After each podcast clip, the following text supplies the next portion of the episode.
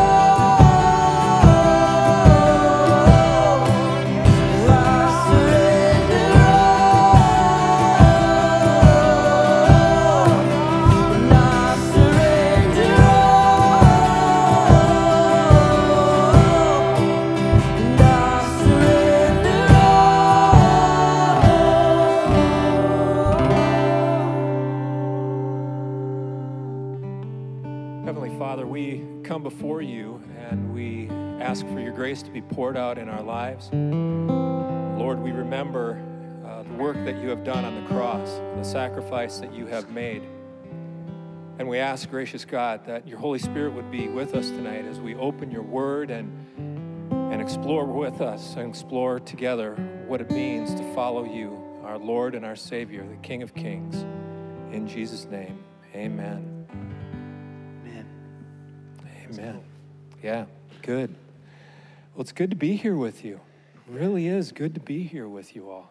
Yeah, what a blessing. Um, as Julia stated earlier, we are going to be exploring um, five of the last seven words of Jesus and just doing some simple reflections on them. Uh, they're powerful words for us. And the very first one is this Father, forgive them, for they don't know what they are doing. Father, forgive them, for they don't know what they're doing. Now, I don't know about you, but when I think about the word freedom, I'm immediately drawn to the word forgiveness like immediately drawn to the word forgiveness. And of course, forgiveness is at the heart of the good news of Jesus, and that's part of the power of the gospel for our lives. Um, but if there's good news, that asserts that there's bad news as well. And that bad news is that we're bound to sin. We fall short of the glory of God.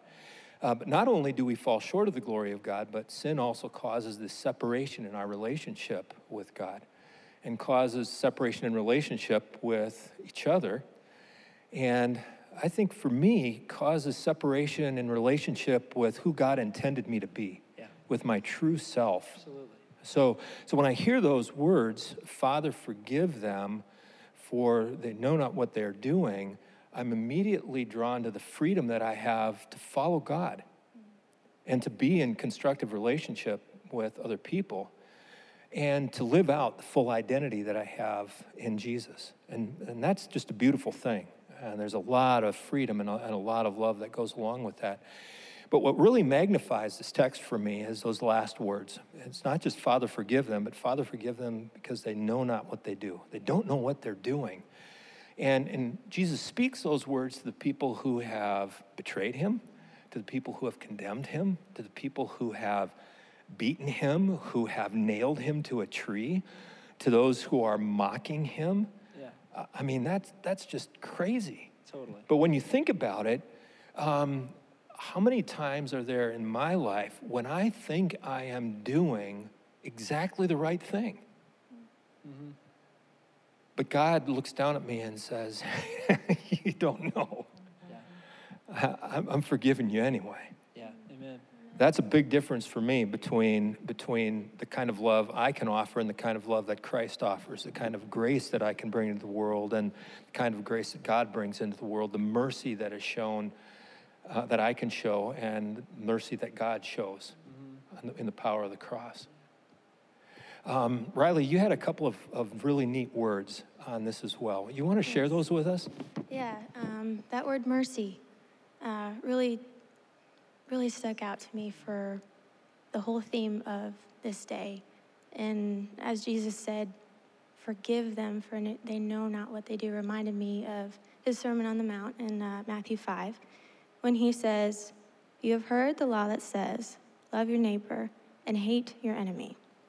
But I say, love your enemies, pray for those who persecute you.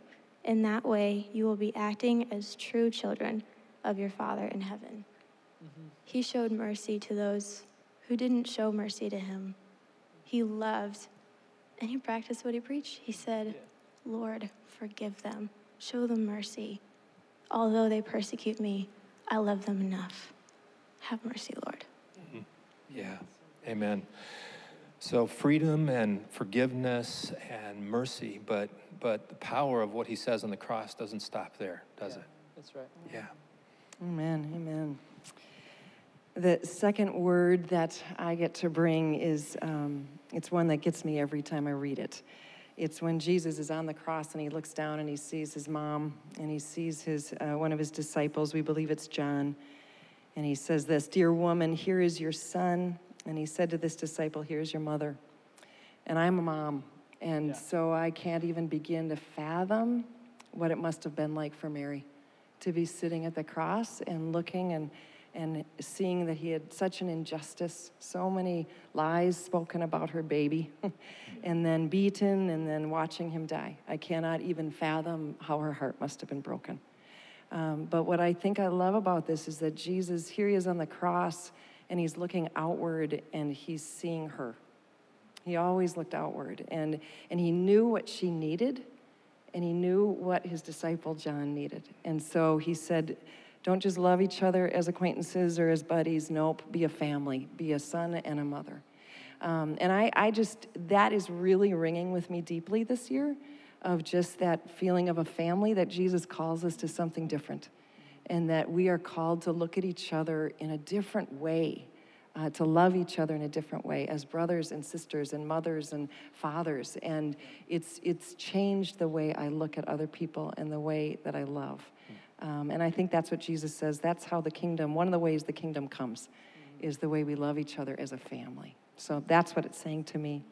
How about you guys? Anybody else have something? You know, the whole family thing is interesting because, you know, Jesus, you know, there, he's there on the cross, as painful as it is, and yet he's remembering his mother. But the family thing about what makes me think is that, you know, he's the oldest son. Like he's the oldest, and we know he had brothers. Yeah. Right? We were talking about this a little bit earlier. We know he had brothers. And so why didn't he have one of those brothers take care of Mary? Oh, I don't know what's going on there. Yeah. You know, you kind of wonder. I'm sure everything was cool with the family, but maybe they, maybe the brothers weren't there. I don't know. Yeah. But in that moment, John Yeah. came, and he was in pain too. He was in sorrow. I mean, his his the person he's been following for years is now on a cross. Mm. Hope is like ending for him in a way, mm. but yet he's there. Mm. And in the midst of it, the family lines get redrawn. Mm. Mm. Jesus looks to John to say, "Take care of my mother." Yeah. and this is now your mother. And it says from that point on that that uh, John took care of Mary, or at least you know from that night on, as what it said the, specifically that she was entered into his home. Later on, James becomes the head of the church, so we know his brother comes back into the fold and everything's cool or whatever. But I guess what I'm getting at is to your point, the family of God is way beyond bloodlines Yes. and it can, it can it can extend through pain and sorrow and connect people mm-hmm. and jesus knows how to do it Yeah. and i think if we can listen in the midst of our own pain and sorrow to jesus he might just bring us together with somebody who we never thought mm. imaginable so just some thoughts that, along with what you're saying. I love it. Great it's one of the reasons I love Jesus. Yeah, amen. By the way, amen. I feel like I could say that about forgiveness. It's like it's one of the reasons I'm drawn to him. You know. Yeah. Yeah. Yeah. It's different. It's good.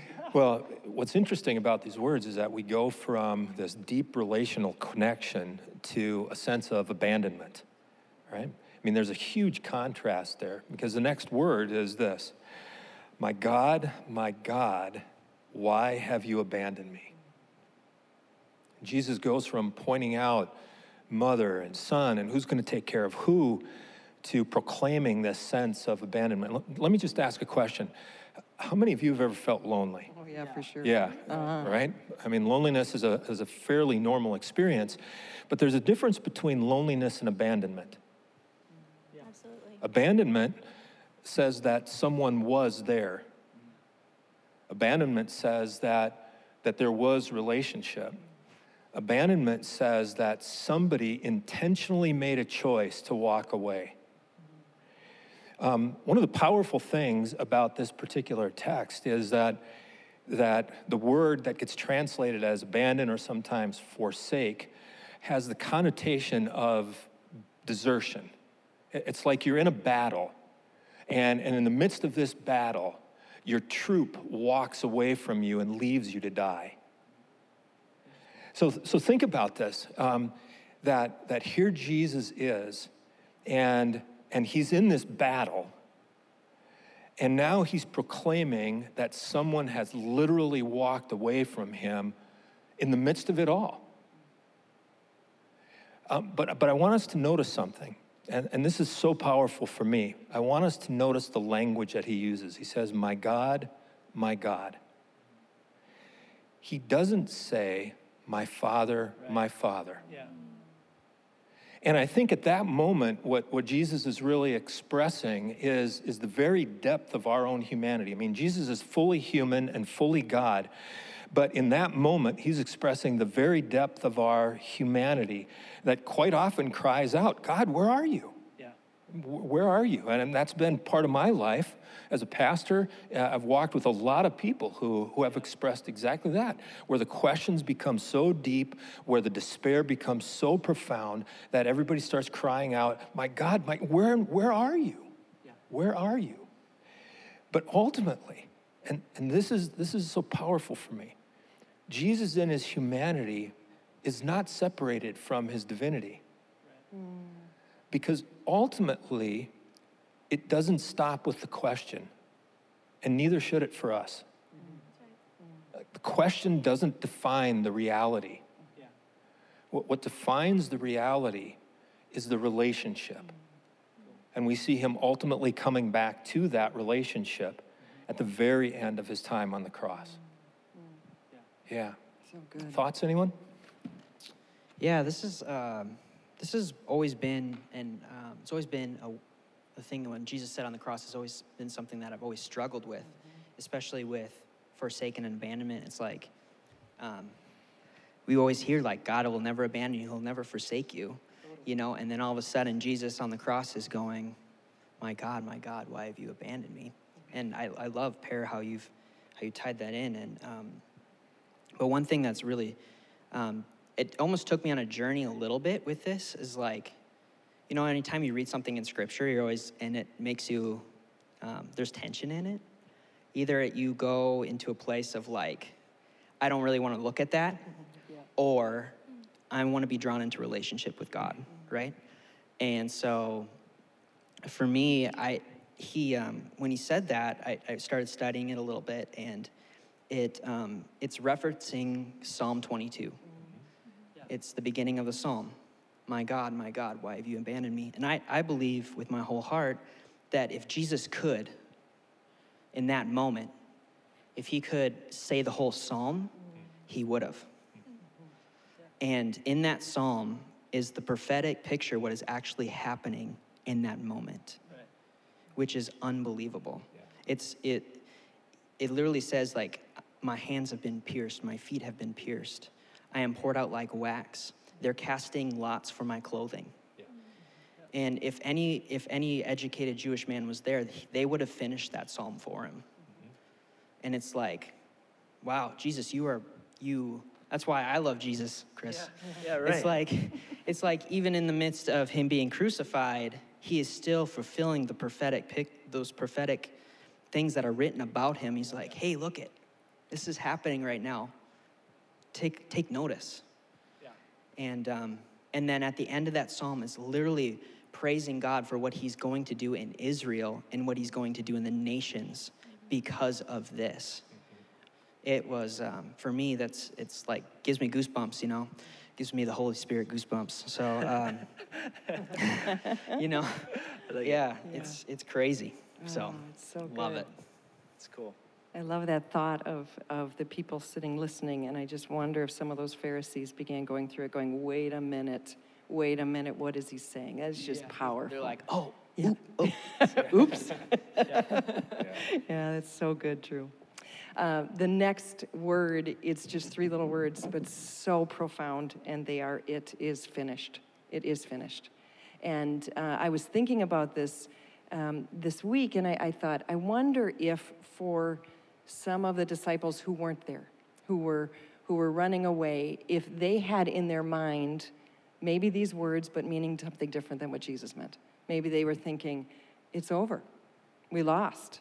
It, it, it's finished. And, and even looking, maybe some maybe even felt foolish. Like, look at the circumstances. We thought he was the Messiah, we thought he was the king, but clearly he must not be. It's over. We lost. And yet, that's not what Jesus was saying. Jesus, uh, his it is finished. The Greek is it is accomplished. It is done. That he accomplished what he set out to do. That he came to bring the kingdom of God. That he came to bring the presence of God, to break down the barriers. And when he was on that cross, he knew it. He was taking on all the sin. Perry, you talked about that a little bit earlier, that, that what separated us from God, he was taking it all on and doing the great exchange and saying, Here's my life instead. And it's finished. And I think what has been hitting me so much this week as I've been chewing on this is do I live like I believe that? Mm. Do I live daily going, no, it's finished? Or do I try to strive? Do I try to prove that I'm enough? Do I believe that Jesus' death on the cross was enough? I don't do it perfectly. I don't know about you guys.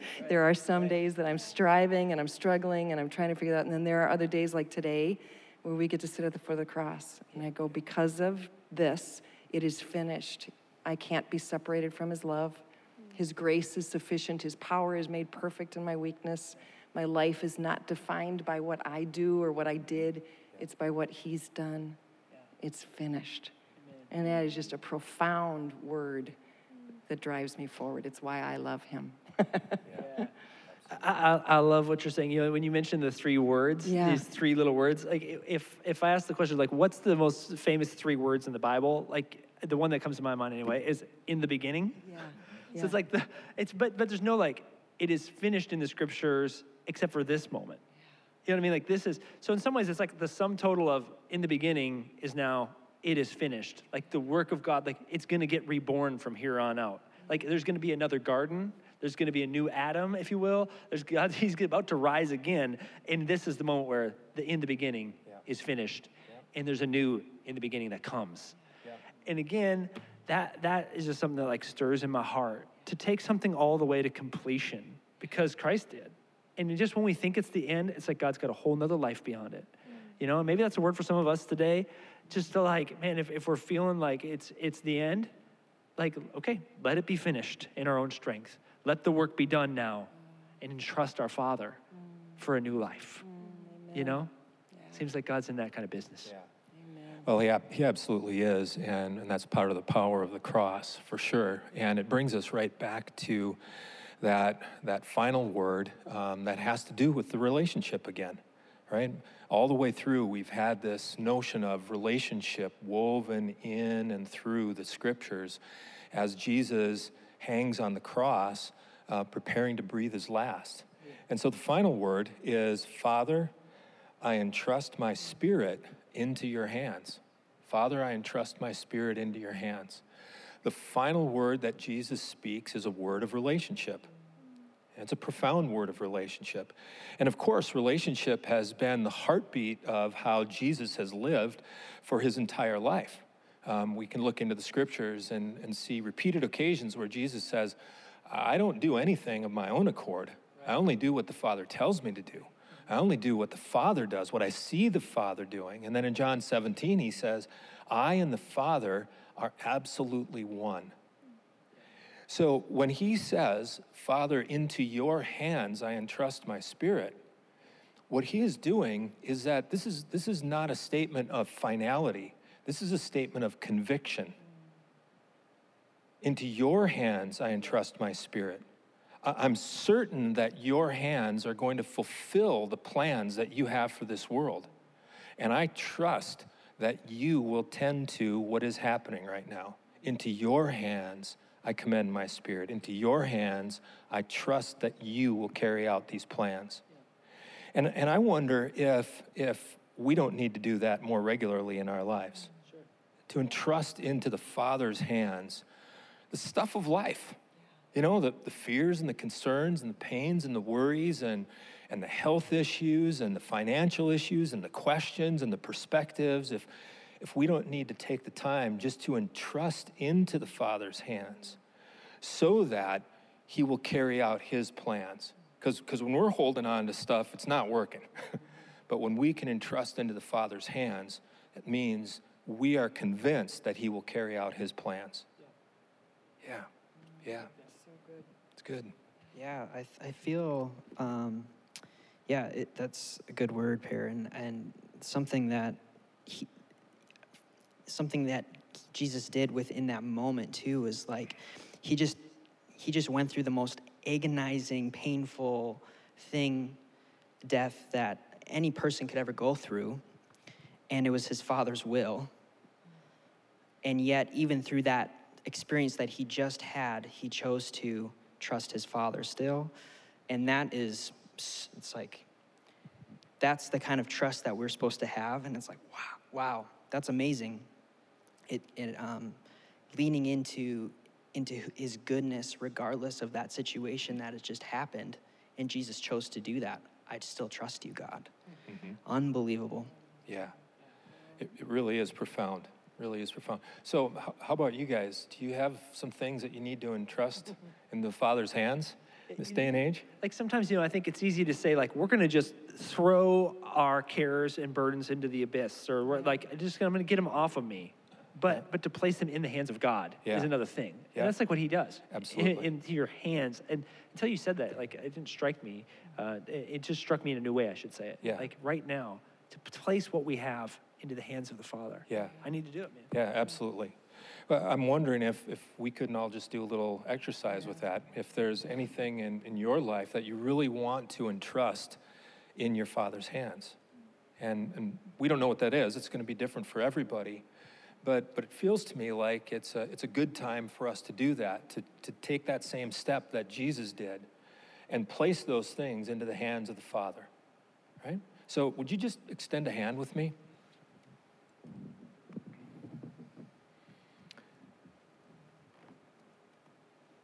Father, we come to you today asking for the power and the presence of your Holy Spirit to be within us.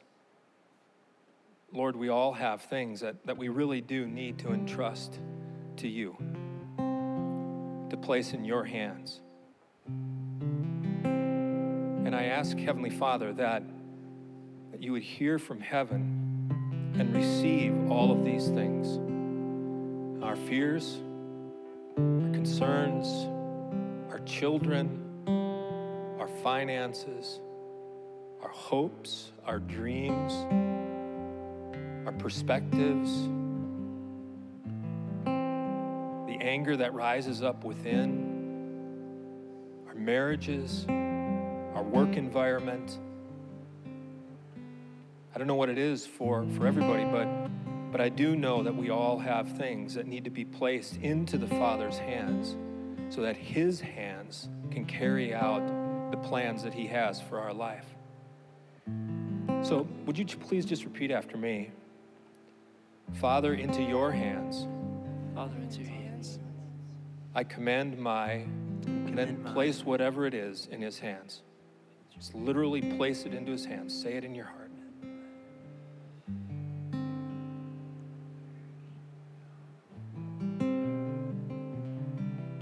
God, we thank you for the work done on the cross, the power of your Son giving his life.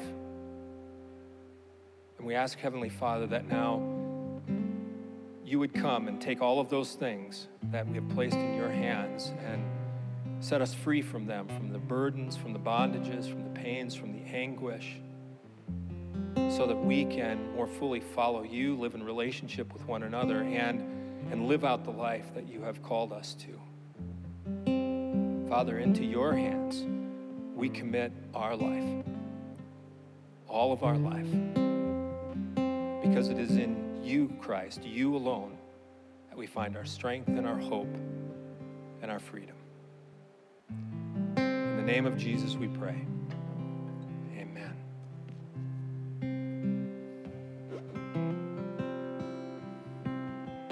In Christ alone,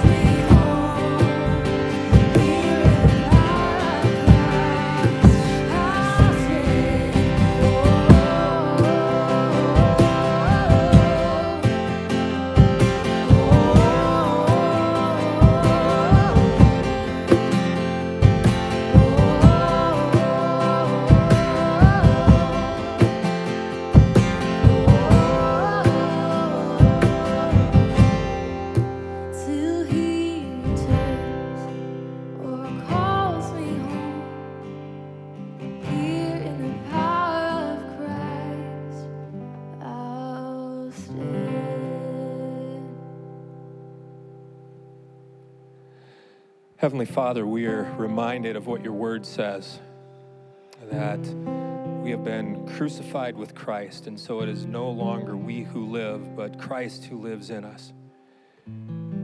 It's because of your death on the cross, Lord Jesus, that we can stand here in this place, surrendering all to you, giving our entire lives to you. And with surrendered hearts and in the spirit of unity and the bond of peace, we now join together in praying the prayer that you have taught us to pray. Our Father, who art in heaven, hallowed be thy name. Thy kingdom come, thy will be done, on earth as it is in heaven. Give us this day our daily bread, and forgive us our trespasses as we forgive those who trespass against us. And lead us not into temptation, but deliver us from evil. For thine is the kingdom, and the power, and the glory, forever and ever. Amen. We thank you for joining us this time of worship, for coming before the cross. We encourage you to continue reflecting on those last words of Christ until we celebrate the resurrection of Easter tomorrow. We're so glad that you join us.